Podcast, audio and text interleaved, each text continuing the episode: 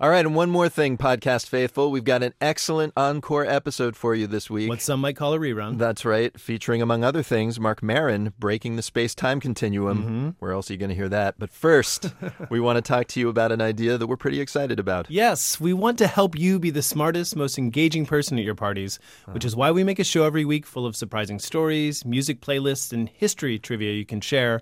And we think there's another kind of more tangible way we can fulfill that mission. That's right. We're teaming up with Quarterly, that is a box subscription service, to create one of a kind boxes of curated stuff that would be sent directly to you four times a year. Imagine a box magically appearing on your doorstep, full of items handpicked by us mm. that'll help make your party a success.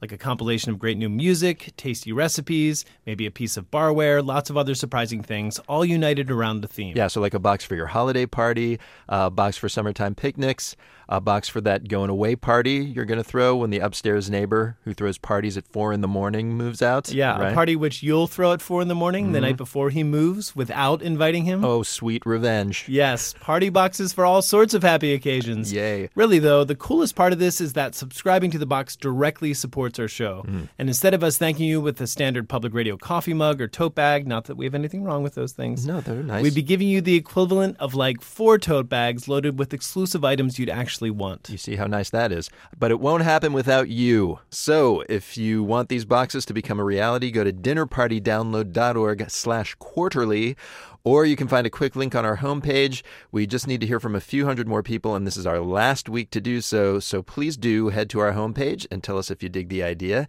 And you can even make suggestions for what you would like to receive in a box. Note, we are still working on ways to mail a martini. Yeah, the hard part's keeping the olives from disintegrating in the gin. so terrible. Maybe suggest some other things for the moment. Yes, thanks to everyone who's already chimed in. We look forward to hearing from the rest of you. And now, here's your icebreaker. What about powdered martini?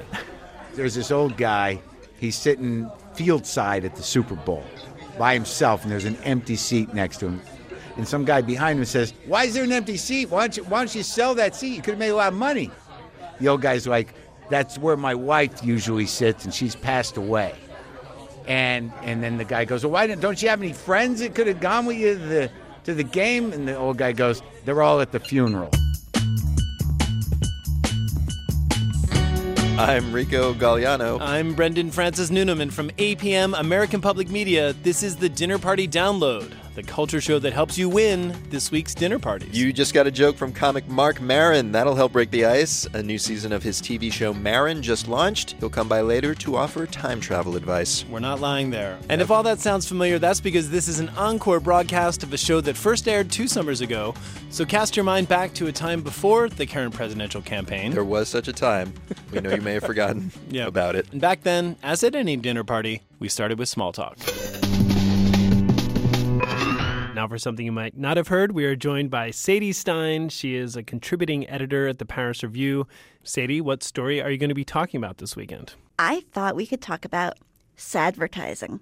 Hmm. Hmm. Sad, Yeah. Sadvertising. Yeah. These are like Craigslist ads for lonely people. Not even, well, I don't know if you watched the Super Bowl this year, but, and this is something which was recently chronicled in an article in the magazine Fast Company. You may have noticed a certain kind of heart-rending commercial. Um, that's true. There was the one about the friendship between the horse and the dog. Oh, I remember that one. the Budweiser ad. There were returning veterans. We are in an era of heart wrenching emotional ads. That's kind of the opposite of what I, you know, typically think of for advertising. They have wanted to make us laugh. well, for many years that was a trend, but now a few factors it seems have come together. First of all, it works. Apparently, if you are emotionally open and you let your guard down because you're watching a sad story or something moving about, for instance, these Swiffer commercials about about various families learning and cleaning together. Oh my God. then you are more receptive to the product and to spending money, and you'll have positive associations with the product. And uh, from the perspective of people in advertising, it's an interesting creative challenge because, in essence, they're doing these little films which have kind of a story arc. They're, they're actually stealing public radio's bread and butter. They're doing like these This American Life stories, but it's for Yeah. the Swiffer. Except they're making money. yeah. So Why didn't we think of that? we had it right in our hands. We just didn't monetize it. well, we're not allowed to advertise as a nonprofit. You know, we just have to do sad underwriting, sunderwriting. Sadie Stein, thank you very much for the small talk. thank you for having me. And now, time for a happy little cocktail. This is where we tell you a true tale from history, then have a bartender capture its essence in the form of a cocktail. It's our increasingly semi famous history lesson with booze. First, the history. Back in 1892, the most notorious punch bowl in North America was purchased. Here's Michelle Philippi with the play by play. Sometimes one of the top prizes in sports gets no respect. It all began in 1886 when British politician Lord Frederick Stanley arrived in the colony of Canada. His job? To represent Queen Victoria as Canada's Governor General. Stanley and his family loved the Great White North, especially Canadians' favorite sport, something called ice hockey. But the game was still in its infancy. The best team in a given year didn't even get a trophy. So Stanley decided to fix that. In March 1892, he bought a silver punch bowl for the 19th century equivalent of a thousand bucks, engraved it with the words from Stanley of Preston, and voila, the Stanley Cup. Stanley donated it with one big condition that no team actually own it. A team that won it one year had to hand it over to the next year's winners, and so on. Which may be why some teams don't bother to take particularly good care of it. In 1909, the winning team kicked the cup into a canal and left it there overnight while they partied. Fifteen years later, another team's players forgot it by the side of the road after fixing a tire. At one point, it was lent to a photographer whose mom used it as a pot for her plants. And more recently, players have taken it to strip clubs, tossed it into swimming pools, and let their babies sit and uh, do other things in it. Lord Stanley never had to witness the abuses his cup endured. A few months after he bought it, his brother, a British earl, died, and Stanley had to sail back home to take his place. He never saw a single Stanley Cup championship.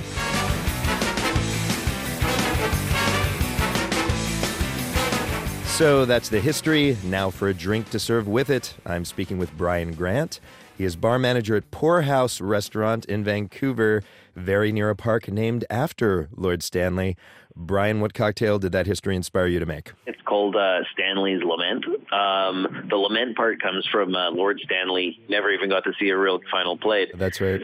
so there's no ice in this, basically. I guess would be the, the main way to symbolize that. No ice, exactly. Yeah, there you go. Yeah, it's a it's a up cocktail. That's right. All right. What is in this thing? My my cocktail consists of I did an ounce of uh, Canadian straight rye whiskey, Of course. um, a quarter of an ounce of Benedictine, All right. a quarter of an ounce of Fernet Branca, Wow. and a little bit of Angostura bitters, and that gets stirred together and then put into a coupe or a cup, as we know the Stanley Cup. Uh, topped off with champagne, which is kind of uh, festive, and that's what you get to drink out of it when you win the uh, the Stanley Cup there. So oh, that's right. All the players get to drink champagne out of it right after, like right there on the ice after they win. exactly, yeah. But uh, also there's a little dash of maple syrup in there just to balance it out as well. Of course. Uh, make a Canadian cocktail without maple syrup in it. Bit cliche, but there you are. sure. Do, do you put some French fries and gravy in there too, just to make it super Canadian? No poutine. yeah, you can eat that with it though. I think it'd probably be a good side dish. That's a good Canadian way to go. But uh, But should, do you serve this? I mean, it seems to me that the most important part of this drink is going to be the cup. Do you have like a special silver cup to serve this thing in? well, yeah, I think that I was going to say, you know, if you happen to have a ornate silver cup just lying around the house, that'd probably be a pretty good vessel to serve this in. If not, I think a regular cocktail coupe would do nicely. That's Yeah. fine. And just when you're done, just toss it aside and don't give a damn about it. Oh yeah, yeah, yeah. Just fling it off the balcony or something, or into a pool. And Brendan, we of course presented that history this week because we're in the middle of Stanley Cup playoffs right now. Yes. And uh, I hope after hearing that that the winning team maybe pauses before they decide to chug champagne out of that cup. That's right. They dirty. might want to get a rabies shot or something before that happens. At least zinc lozenges, you guys. But people, if you've got a clean cup, we have cocktail recipes you can put in it. They're all at dinnerpartydownload.org.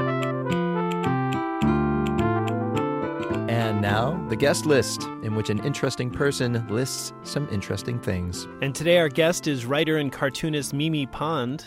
She wrote the first ever episode of The Simpsons, and she's regularly contributed cartoons to the Los Angeles Times and elsewhere. Her new book is a graphic memoir chronicling her bohemian past. Here she is to tell us about it. and her list. My name is Mimi Pond. My book is Over Easy. It's a graphic novel that is about my navigation of the moral swamp of the late 1970s in Oakland, California, where I worked as a waitress in a possibly the only restaurant I ever could have worked in. It was a very bohemian existence, given that the manager of the restaurant was a um, Latin scholar slash poet who ran the place as though he was casting his own anarchic punk opera. You got the job by either telling a joke or a dream. That's how you got hired. What Bohemia means to me is, and sort of the Bohemian mindset, is very much about risk taking. People who conform to society, they wind up making all kinds of sacrifices in order to stay safe. Bohemianism is about taking risks and navigating some very unsafe territories at times. So here's three representations of Bohemia that mean a lot to me. Number one would be the movie Something Wild with Melanie Griffith and Jeff Daniels. I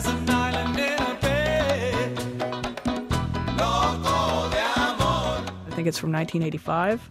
It's about a crazy bohemian girl who um, seduces a New York City yuppie banker played by Jeff Daniels and kind of drags him into this crime spree involving her uh, violent ex boyfriend. One of the scenes that really stands out to me is the scene where uh, Melanie Griffith basically kidnaps Jeff Daniels and takes him to a like one of those really seedy motel rooms, handcuffs him to the bed, and forces him to call his boss and tell him that he's going to take the day off. Yeah, operator uh, 212 724 7270. 722. No! Stop! God! Good afternoon, Charles Driggs' office. Is Charlie there, please? I can take a message from Mr. Driggs. No, this is a matter of considerable urgency. Please connect me to his superior. I think what spoke to me when I saw that film was the sense that, like, why would you ever want to be a banker and be in that yuppie world? I, I remember um, before I met my husband, I uh, expressed to a friend that I was tired of dating artists and weirdos. And so she set me up with a date with some guy from Wall Street, and I was just like, could not wait to get away from him. it was really like, oh, that's not it. And number two on my list is just a little ridiculous, but it, it also speaks about how in the 1960s there were many, many references being made to beatniks and bohemianism. Uh, mostly they were being made fun of, and there's no more finer example than an episode of the Beverly Hillbillies, which is called Cool School is Out. And in this episode, Mr. Drysdale, the banker who handles the money of the Clampett family, he, he allows some beatniks to turn a room in the basement of the bank into a coffee house. But Jed Clampett's actually paying the rent on the place. They call Jed Big Daddy. And Jed's uh, son and, and niece flock to become beatniks. It's real groovy, Granny. Well, already today I learned that I'm one of the angry young men. How about that? What you angry about? Oh, we got questions to ask about life. Like, uh, who am I and where'd I come from and, and where am I going? Them is angry young man questions. Now you're gonna get some angry old woman answers. You know, I was a child watching this when I, I first saw it, but, you know, watching it on YouTube, it struck me as hilarious because they're making fun of bohemians who are actually very pretentious. So, you know, in some ways that does ring true. You know, there certainly is that aspect of hanging around artists and hearing artists talk complete BS about art. My third example is a, I think, completely bohemian tome, and that is Harriet the Spy, which is a great classic work of children's literature. It's about an 11 year old girl who spies on people and takes notes. She aspires to be a writer when she grows up, and her dramatic arc is all about staying true to herself and her observations, but learning how to navigate the world successfully. I can't overstate the importance of Harriet the Spy on my growth as an artist. It may be the only female character from children's literature that specifically articulated that desire to observe the world and was marching to her own drummer, which I think is what being a bohemian is all about. The guest list from Mimi Pond.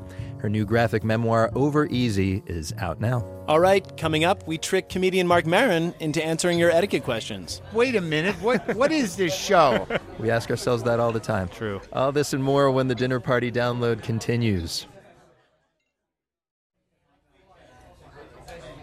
Welcome back to the Dinner Party Download, the culture show that gives you an edge in your weekend conversations. I'm Brendan Francis Noonan. I'm Rico Galliano. We should let you know this is an encore broadcast of an episode we aired a couple of summers ago. It's a great one. Coming up, you'll hear us offer French wire walker Philippe Petit free drinks, What do you mean free drinks? I want free lunches, free dinners.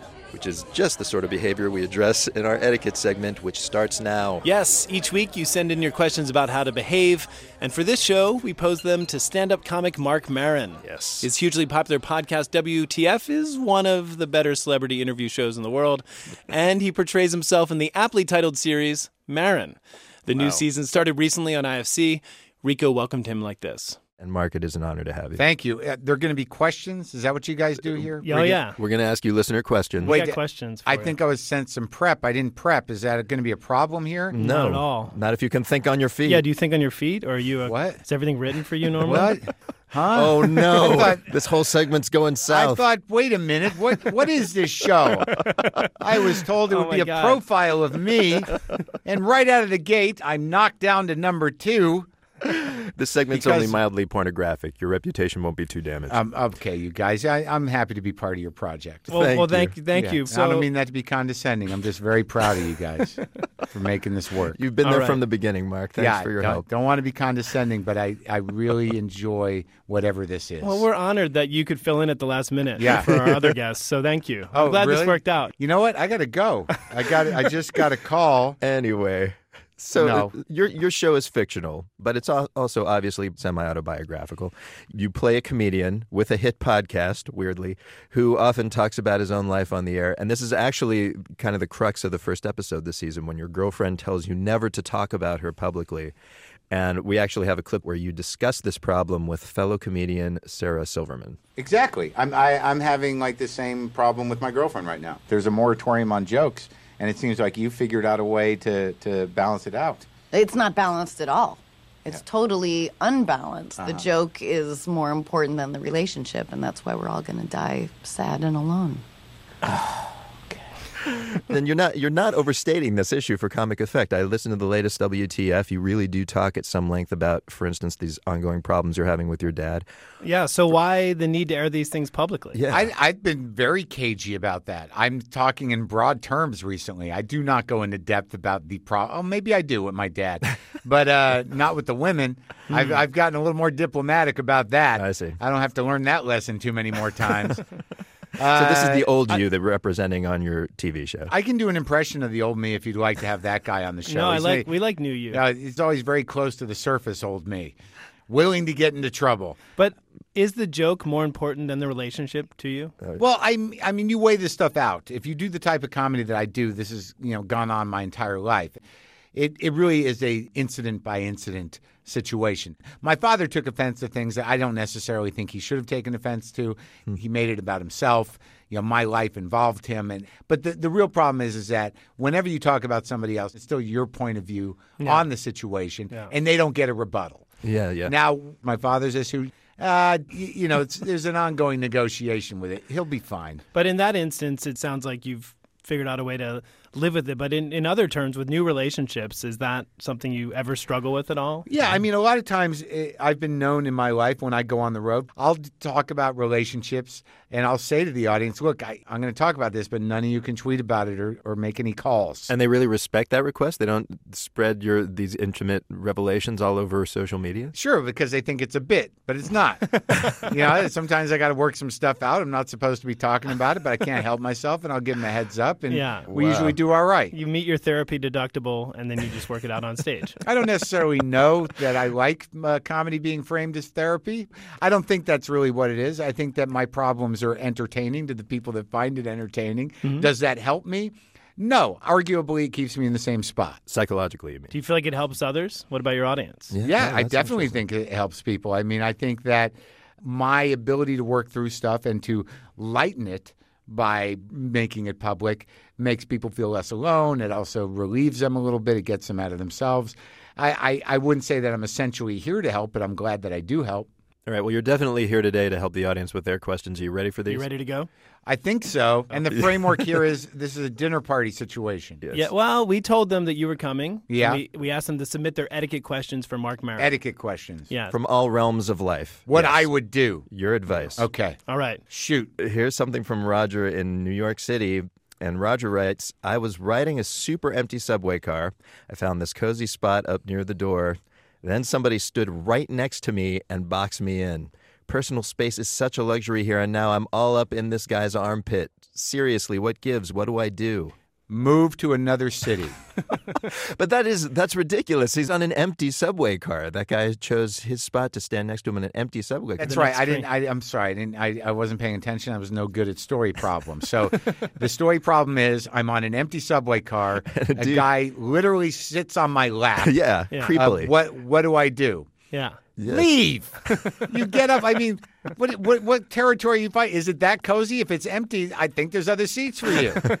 so un- unless you have some sort of paralyzing anxiety or you're attracted to this person, I think the appropriate thing for your own safety and self-esteem, I might add, is to say excuse me and maybe shoot some stink eye that guy's way. But the- but you're you could be under threat though. I mean, what if That's projected. Come Oh, on. really? Well, yeah. Okay. Well, I mean, the threat is some weirdo just got in your face. What are you just supposed to sit there and take it like some sort of doormat person? I think that's probably true. Although I had a true. weird situation in a movie theater where somebody actually asked in an empty movie theater, uh, "Is that seat taken?" Right next to me. So what'd you end up doing? Was it fun? Yeah, how'd it go? It was creepy. By the way, this was a press screening too. This is like a professional film critic. And they've been married for seven years now. Oh, congratulations! Yeah. so nice. All right, I think I think you get the gist, uh, Roger. You know, you Get leave, out of there. move to a different city, just get out of there. All right, this next question comes from Lauren. You can also cry. you You can also- try to out weird the guy. No one wants to be around a black cloud. All right. even a weirdo. This next question comes from Lauren in Venice, California. Lauren writes, "How do you deal with begging cats at the dinner table?" Perfect question for you, a, a notorious cat fan. My cats are uh, are pretty polite. Uh, they I and I, and also I don't eat at dinner at any regular time, and I don't eat it at the table. Uh, generally, my cats will only beg for a couple of things: uh, chicken and ice cream. And I'm not sure Wow. that the ice cream is really good for them. But I'll let them lick a bowl if it's not chocolate, because I'm not sure which animal chocolate kills. Is it dogs or cats? Well, we don't know. I don't know either. Are your I cats still alive? I will give them chicken. I will buy chicken for my cats so they have their own dinner table. They don't need to beg. I buy Wow. separate chicken for my cats. I learned that from my mother. So you don't think it's a problem though? Like, what if you brought someone else over for dinner and now the cats are used to? They're not dogs. What are they going to do? I mean, unless they get on the table and get their hair and stuff. My cat uh, are not like that. Okay. They're very skittish. So, look, I grew up in a house full of animals, and I'm just talking about my parents. but I grew up with, with a bunch of dogs, and they were all fed at all times, and there was no manners around it. It just depends what kind of. Do you want to make a begging monster out of your cat? Well, Do you want to get. it sounds like Lauren's got that problem. Like they are begging. So how does she get them to stop? Too late, Lauren. Too late. Yeah. You're just gonna have to live with the monster you created because apparently you didn't pull back in time. You know, there was no policy in place. That's right. And now what have you got? A pathetic begging feline. Live with it. That is there's Marc Maron's There you advice, go, Lauren. Or Venice, it's nice. You could eat outside and leave them inside. You There can you figure are. out something. That's right. Move. you should move to another place for dinner. And don't tell your cats. yeah. Yeah, this seems to be a lot of the. there's a All lot right. of moving involved in your advice. Easiest thing to do. Yeah. So we have another question. Uh, this is a more serious question. This one comes from Tim in Boston, and we asked this to you because you do address serious issues on WTF. Um, my parents turned me into an addict, but it's made my life incomparably richer with regard to anecdotes. Hate them or love them? His parents. Hey, he's asking, hate them or love them? Yeah. I, yeah.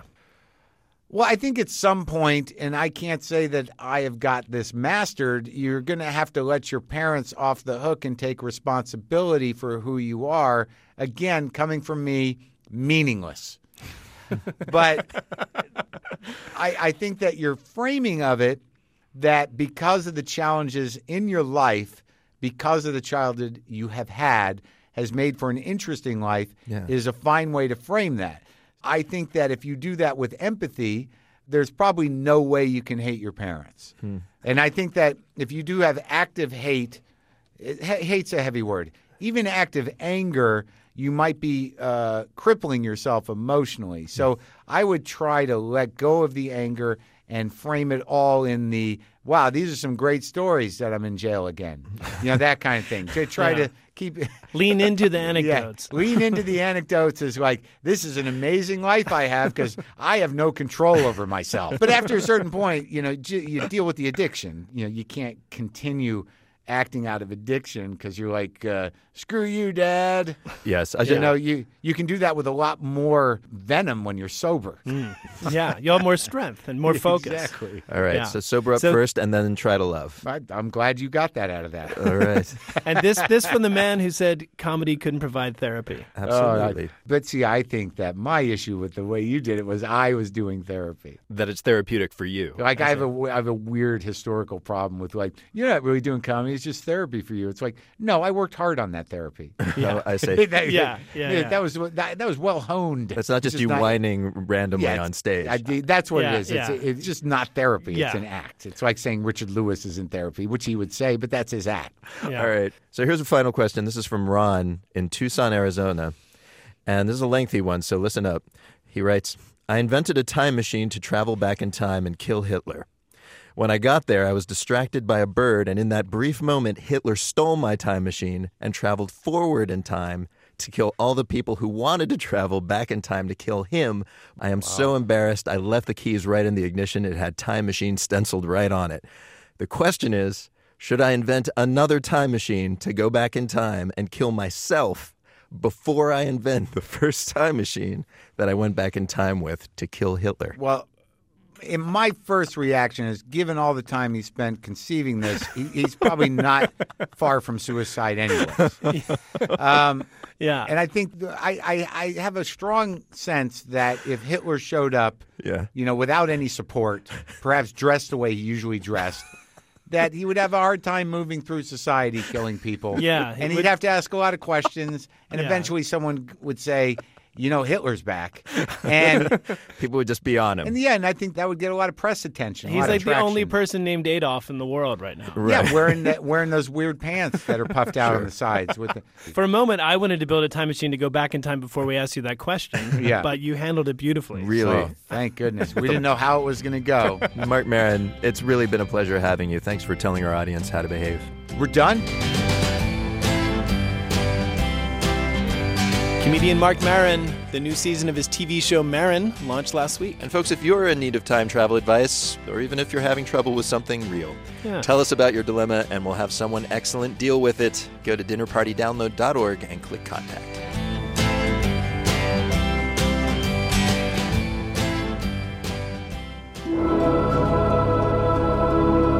And now, time to eavesdrop. Kaui Hart Hemmings' first novel, The Descendants, was adapted into the Oscar winning film starring George Clooney. This week, her second book comes out about trouble in another paradise. Today, we overhear an excerpt. Hi, I'm Kaui Hart Hemmings, and my novel is The Possibilities. This novel is set in Breckenridge, Colorado, a place I love and lived. It's a place where I met my husband, who was working as a dishwasher, and I was working in a snowboard shop. I got to know a lot of people there and wanted to capture the life of a true local. And so, after I was inspired by the place, I found a character, Sarah St. John, a TV anchor, a single mother who's just experienced a devastating loss. And here's how the novel begins. I pretend that I'm not from here. I'm a woman from Idaho on vacation with friends. I'm a newlywed from Indiana, an unremarkable guest at the Village Hotel, exploring Breckenridge, Colorado, waiting for a valet to bring her rented car around. A black Escalade blasting music enters the roundabout. The car is huge, and I expect someone huge to go with it. But out come three young boys. And the valet, also a young boy, wordlessly takes the driver's keys, hands him a ticket, and nods his head. My son Cully, who used to work here as a valet just three months ago, told me that he hated to park cars for people his age, and I can see why. Growing up, I'd feel the same thing an embarrassment to work in front of friends and peers. The worst job I had was fitting ski boots for girls who came here on spring break from places like Florida and Texas. They were always saying, It hurts. And I would say that it's supposed to, making the boots tighter. The valet uniforms are black slacks and a black fleece, something Cully was embarrassed to wear. Some of them wear black change purses around their waists. Cully would rather lose money. I envision him running and opening car doors, taking tips, not looking at the amount until they were gone. You pretend not to care. I look at these boys all around, the same age as my son, and an embarrassing urge comes over me to hold them, something Cully as a child always wanted me to do, and I'd often get annoyed. You're a big boy, you can walk. I should go. I have 10 more minutes before I need to get to work. Today will be my first day back on camera after a three month absence. I don't move. I look at one of the valets, the tall one, with black hair smooth like a helmet. I look at him like he's a kind of God. Please give me strength, strength to return, to get back to life. Cully is dead. He died in an avalanche. That's why I left work. Good reason, though I don't really have a good one for coming back, for emerging from hibernation.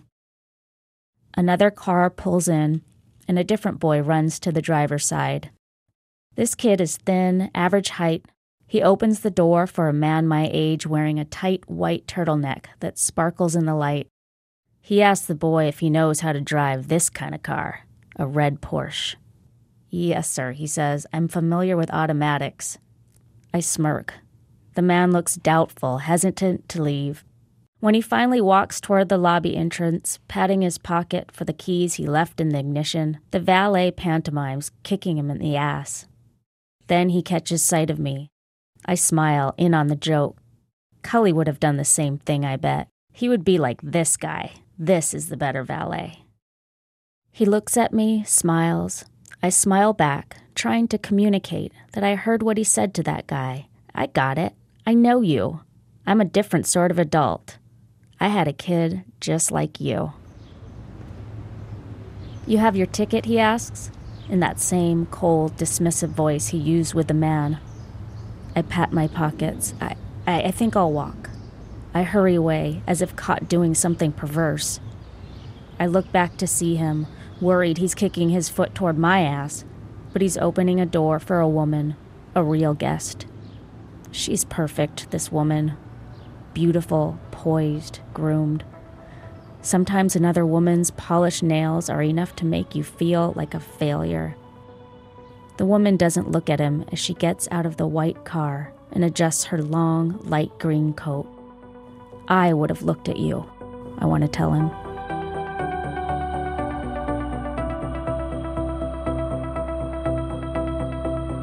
Kaui Hart Hemmings reading from her novel The Possibilities. It's in bookstores everywhere.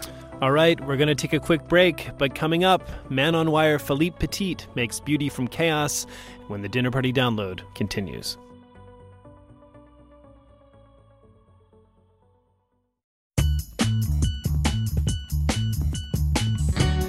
Welcome back to the Dinner Party Download, the arts and leisure section of public radio. I'm Rico Galliano. I'm Brendan Francis Newnam. In a few minutes, we chat with Philippe Petit, the man who in 1974 walked between the Twin Towers on a wire. He's written a new book. Yeah, slightly easier feat. Uh, a little say. bit. But first, it's time for the main course, the part of the show where we talk about food. Indeed. And Brendan, it is rare that a food substance makes headlines online and in major magazines. Like the KFC Double Down. Exactly. That's sexy cover story. Sure, but this is almost the opposite kind of food. This week, a product called Soylent captured people's imaginations. It's a powder mm. and an oil that you mix with water and its supporters say you can live on that and some additional water for weeks and weeks at a time. Hmm. Is the first ingredient snake oil by any chance? it is apparently not. Uh, in a New Yorker article this week, the creator says Soylent has been 90% of his diet for a year and a half. So we asked the company's business VP, David Renteln, to bring some to our studio. But first, I had to ask him about the name Soylent, which, of course, most folks associate with the 70s sci fi film Soylent Green. Yes. So in the movie with Charlton Heston, Soylent is made of people, but our product actually contains absolutely no people. I'm happy to hear it. Tell me what is in this stuff. What is what are the ingredients? There are a lot of ingredients. The largest percentage is uh, oat flour, maltodextrin, canola oil, uh, rice protein. First of all, who came up with those particular ingredients and in whatever proportion you have them in? It took a lot of product iteration. Rob, our CEO, came up with the original formula and he lived on it for 30 days. And so that's sort of where this this all began. Sure, but I mean, where did he come up with it? I mean, did he just kind of test out every possible combination of nutritional supplement until he came up with one he could live off? So there are a lot of studies that show what ideal nutrient proportions are part of what Rob did initially was sift through all of these studies and come up with the closest consensus to what would be most healthy, which we then confirmed with our medical advisor, Dr. Pi-Sunyer, who's the head of human nutrition at Columbia. So you get this stuff. It's uh, it's a powder and an oil, and you mix those with a, a certain ratio of water. Yes. And that is the proportion that everyone gets. It seems to me that everybody has different nutritional needs. Some people are iron deficient. Some people want to eat, you know, just naturally will eat a little more of something because their body kind of demands it. Is this really a one size fits all substance? It's as close as one size fits all can get. As far as, you know, iron deficiency or wanting to eat more, it, it has a, a ton of iron in it from added vitamins as well as natural iron in the rice protein. And as far as eating more, you can always mix up a, another bag of Soylent, it's one calorie per milliliter. We one of our co-founders, John, is six eight, and so he needs about thirty five hundred calories per day. Uh, sometimes when he's very active. So, are there side effects? I had read somewhere that there was, you know, gas was an was an issue for some people. That can be an issue for some people, and it was especially an issue in early iterations of the product when okay. high quantities of sulfur were involved, and that was quickly uh, addressed. I can imagine. That's what beta testing is for. It is. There, that was a bug in the product. Uh, how many times a day do you? Well, let me ask you. How many times a day do you drink? Are you subsisting on this entirely? Not entirely. It takes up the bulk of my meals. I, I do breakfast and I do lunch pretty much every day, especially weekdays. I, I find it very easy to wake up in the morning, mix up a pitcher of Soylent. I don't have to worry about what's for lunch or what I'm going to get. I, I, don't have to leave my desk if I don't want to. It's uh, a problem that's just solved. But I guess that's what gets me is this idea of stopping to eat food as a problem that needs to be solved. You know, I understand that sometimes it's an inconvenience, but there's now, like your CEO, there's a whole subculture of people who are now want to subsist on this for long periods of time that I don't know why, but it feels worrisome to me. It seems like I think about the movie Brazil, where they're at a fine restaurant and everybody's ordering variations on a this kind of lifeless paste. It's almost like the definition of a totalitarian society. Is the goal here really to kind of eradicate the need for food? It's we we've heard that concern before, and it's not so much as as us wanting to replace food as much as wanting to replace a staple meal and make food more convenient, then you can replace meals that you don't enjoy. You know, I, I don't know what that might be for, for you. Oh, there's no meals I don't enjoy, unfortunately. Yeah, well, well, for me, you know, junk food is uh, something that I try to get away from, and I find oh, Soylent is very useful in helping me avoid that. But I still very much enjoy going out to you know a nice restaurant where there's a, a dish that is almost more of an art than mm-hmm. than a meal that I would need to subsist. You mentioned, you know, um, trying to get away from junk food, something that'll satisfy you instead of junk food. Is it satisfying? Yes, absolutely, incredibly satisfying. Even though it doesn't have any chew to it. I know that we did an interview uh, recently with a guy who did a certain kind of cleanse, uh-huh. and he found that after a week he f- was really yearning to chew something. we have heard that that some people do miss the urge to chew, and, and we recommend that they chew gum, but you know, we don't recommend that you chew and consume unhealthy calories just to satisfy a sort of mechanical urge. All right, let me let me taste some of this. Sure. Okay. So we brought you some here. It's in a two liter pitcher here, and it's kind of beige. It I is beige, and we purposely designed it to be very neutral. Uh, both, Colored, you mean? Uh, more for taste and texture. If this is something that you're going to have for a large percentage of your meals, you would get tired of something that has a very extreme texture or taste. So it's going to be somewhat bland, I guess you mean by neutral. Yes, but I prefer deliciously neutral. and uh, an advantage there is that you can customize it by blending it up with berries or peanut butter, and everybody has their own sort of take on that. Okay. Although when you, when you start doing that, you're kind of missing the point. It seems like. Well, since it's so amenable to customization in terms of taste, you wouldn't actually have to blend very many berries, for instance. Hmm. Uh, so the nutrition really wouldn't change very much. All right. And initially smelling it, It smells a little bit like protein powders that I've, you know, had after a workout or something like that. Sure, sure. Okay. Here we go. It is very neutral. It's not unpleasant at all. It has a kind of graininess on my tongue, kind of the consistency of uh, watery cake batter. It's, the flavors may be a little nutty. I can imagine, you know, drinking a lot of this. But do you know people that have lived on this entirely other than your CEO? Uh, yeah, a number of our customers have ordered large amounts and, and stated to us their intention to live on it for long periods of time. What, what kind of people are those? That's my question. Who, in your experience, wants to just eradicate the pleasures of food from their life forever? So we have a very, uh, very colorful community, and we, you know, we have people who are chained to their desk some days and, and can't get away or, or don't want to for the sake of efficiency. We have other people who really want to use this for something like a, a camping experience, for Mhm. instance. Then you can see how it actually be very energetically efficient to carry a, a lot of powder with you. True, although you cannot roast this over a campfire, alas.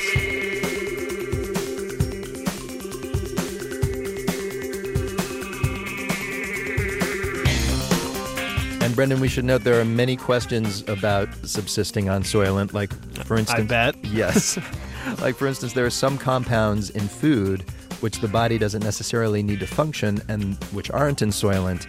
But those compounds may help ward off diseases in the long run. So Ah. the jury's out. Also, it's beige paste. It's a tasty beige paste, in fairness. It's time for Chattering Class. This is the part of the show where an expert schools us on a dinner party worthy topic. Today, our subject is creativity, and our expert is French high wire artist Philippe Petit. In 1974, he walked into the history books via a wire strung between the twin towers of the World Trade Center. That feat became the subject of the Academy Award winning documentary Man on Wire. Philippe continues to do wire walking around the world, and he has written several books, the latest of which comes out next week. It's called Creativity The Perfect Crime. It's a book about the creative process. Philippe, for a man whose art requires such precision, you spend an awful lot of time talking about chaos in this book, and that seems kind of counterintuitive. If you welcome chaos, chaos is going to organize itself for you in front of your own eyes. How is that so? Well, try it. Embark upon a project and welcome all the ideas from the outside and from the inside. You'll get a beautiful, chaotic mess in front of you. Hmm. And then give it some time. Time will organize it. And of course, you will be an accomplice in that organization.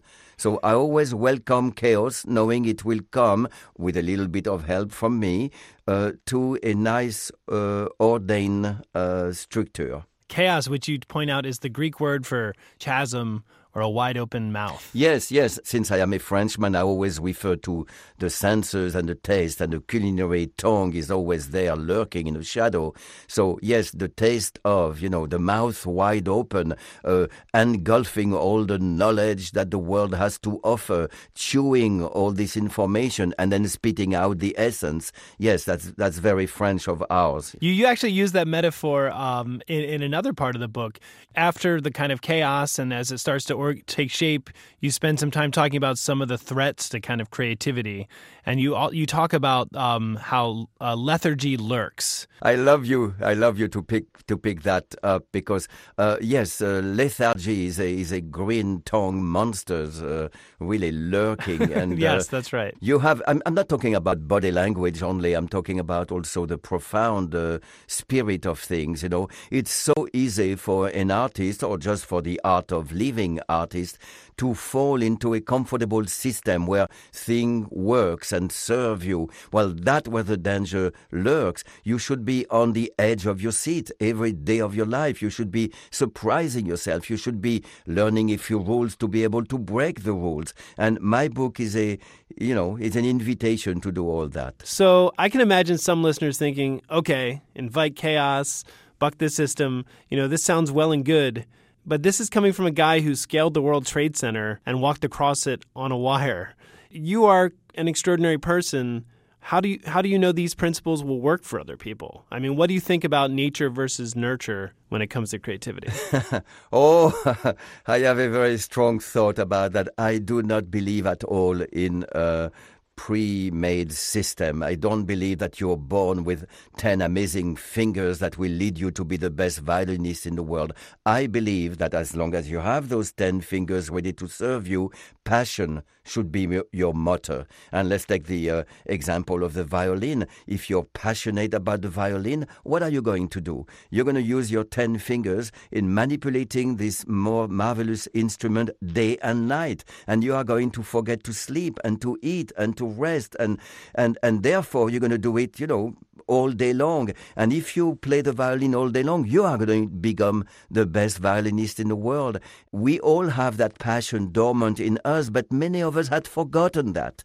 So maybe my book will help in mm. opening doors, saying, look, you have that passion in you, awaken it and run for your dreams and erase the word impossible from your vocabulary. Well, what would you say to people who say passion's great, but passion doesn't pay the rent? I would I would say uh, I would say leave your apartment, grab a tent, and you don't need to pay the rent. Can you practice violin in a tent?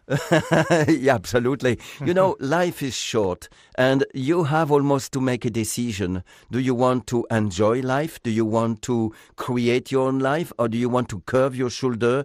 Do you want to, um, how do you say, glide your shoes and look at the floor and follow, you know, follow the people? I think you have to grab life to realize it's an amazing short experience and make the best of it and, and have fun and laugh and cry and create. We, we need to remember that we are uh, amazing animals, but all our senses are being dulled by our 21st century with little uh, texting and blueberry and raspberry and boysenberries. and uh, we are forgetting to be human animals. So we need to smell, we need to bite, we need to look, we need to observe, we need to prey on and my last word will be creativity. Well, I feel so inspired right now that I'm going to run out of this studio and go write a novel and open a restaurant. Yes, make sure the restaurant carries the title Funambule in homage to your guest. Funambule is a French word for wire walker. I will. Free drinks for you at Wirewalker anytime. What do you mean free drinks? I want free lunches, free dinners, lifetime. Well, I'm breaking the rules that you're imposing on me. So we'll, maybe somewhere in the middle we can arrive at the answer. Uh, Philippe Petit, thank you so much for uh, coming by our program. Thank you very much.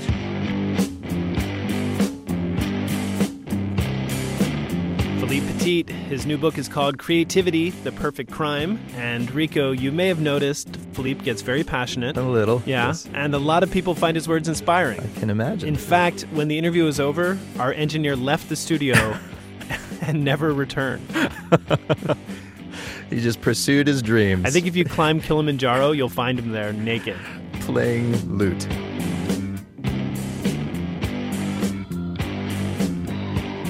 All right, it's been a while since we opened our mailbag, Yeah. and while we'd love to imagine it overflowing with letters thanking us for enlightening you with astounding factoids, exposing you to wonderful new music, and enticing you to try new foods, mm-hmm. mostly you tell us about all the mistakes we made. Yeah, like for instance, this one. A few weeks back, we relayed a fact from filmmaker Jim Jarmusch. He said the first vampire with fangs didn't appear on film until the 1957 Mexican horror movie El Vampiro. One listener begged to differ. Hi, this is Emily from Princeton. I just wanted to point out that Murnau's 1922 Nosferatu definitely had fangs. Emily, you're right. Kind of. Uh, Nosferatu did have sharp teeth in the front of his mouth, though, frankly, they were more like sharp buck teeth than fangs. Uh, and we should note another contender for first fanged vampire from 1953 was the Turkish film Dracula in Istanbul. Anyway, Emily, fangs for the correction. Oh, no. It was right there. I had to take it. so, a few weeks ago, I visited a cafe in San Francisco and sank my teeth into some high end toast. and it cost a whopping $4. Yeah, I remember. Nellie in Minneapolis wasn't bothered by that high price tag so much as by something else she heard in that segment. I love your show, but could I suggest that you don't have so many chewing and slurping noises on air? I have this condition called misophonia, which is just a hatred of some noises, um, most commonly eating noises. The New York Times actually wrote an article about it, so it's a real condition and it's a real thing that other people suffer from. That's misophonia, Nellie says she suffers from. Sorry you have to deal with that, Nellie, and we'll try to minimize your pain. Uh, the good news is that if we all start eating Soylent, no chewing. ever again. That's true. Solved. Yeah, done. Uh, but nothing got our listeners talking as much as an etiquette segment with comedian Annabelle Gurwitch. A listener named Bow Tie Aficionado wrote in asking how to get his friends to give up pre tied bow ties for the real thing. Annabelle had this to say. I think it's interesting that bow tie aficionado has managed to time travel from the past into the future Yeah. because I didn't even know people knew how to tie bow ties. Okay, bow tie aficionado, man, get a life. Hi, this is Michael Kisslinger from Ukiah, California. I was distressed to find that you had recruited an etiquette expert who did not have enough sense to realize that bow ties were once again cool. Many of my 18-year-old son's friends have asked me at one time or another to show them how to tie a bow tie. I just hope that in the future, the dinner party download will use as a new minimum standard for your etiquette experts that they at least know the difference between a four in hand and a Windsor knot. Bowtie Nation, we hear you. We're sorry. We're raising the white flag of surrender. Sadly, it came pre tied to the flagpole. Sure did. And that concludes our encore broadcast of the Dinner Party Download for this week, folks. But don't despair. Subscribe to our podcast, and you can listen to all our shows for the price of free and get podcast only bonus episodes. One of those is coming up this week, actually. You'll find us on iTunes. Jackson Musker produces the show. Nina Potok is our associate producer, and Christina Lopez is our associate digital producer. Our interns are Carla Javier and Christian Coons. Engineering help came from Bill Lance and Corey Schreppel, and Larissa Anderson is our executive producer. Thanks for listening. Bon appetit.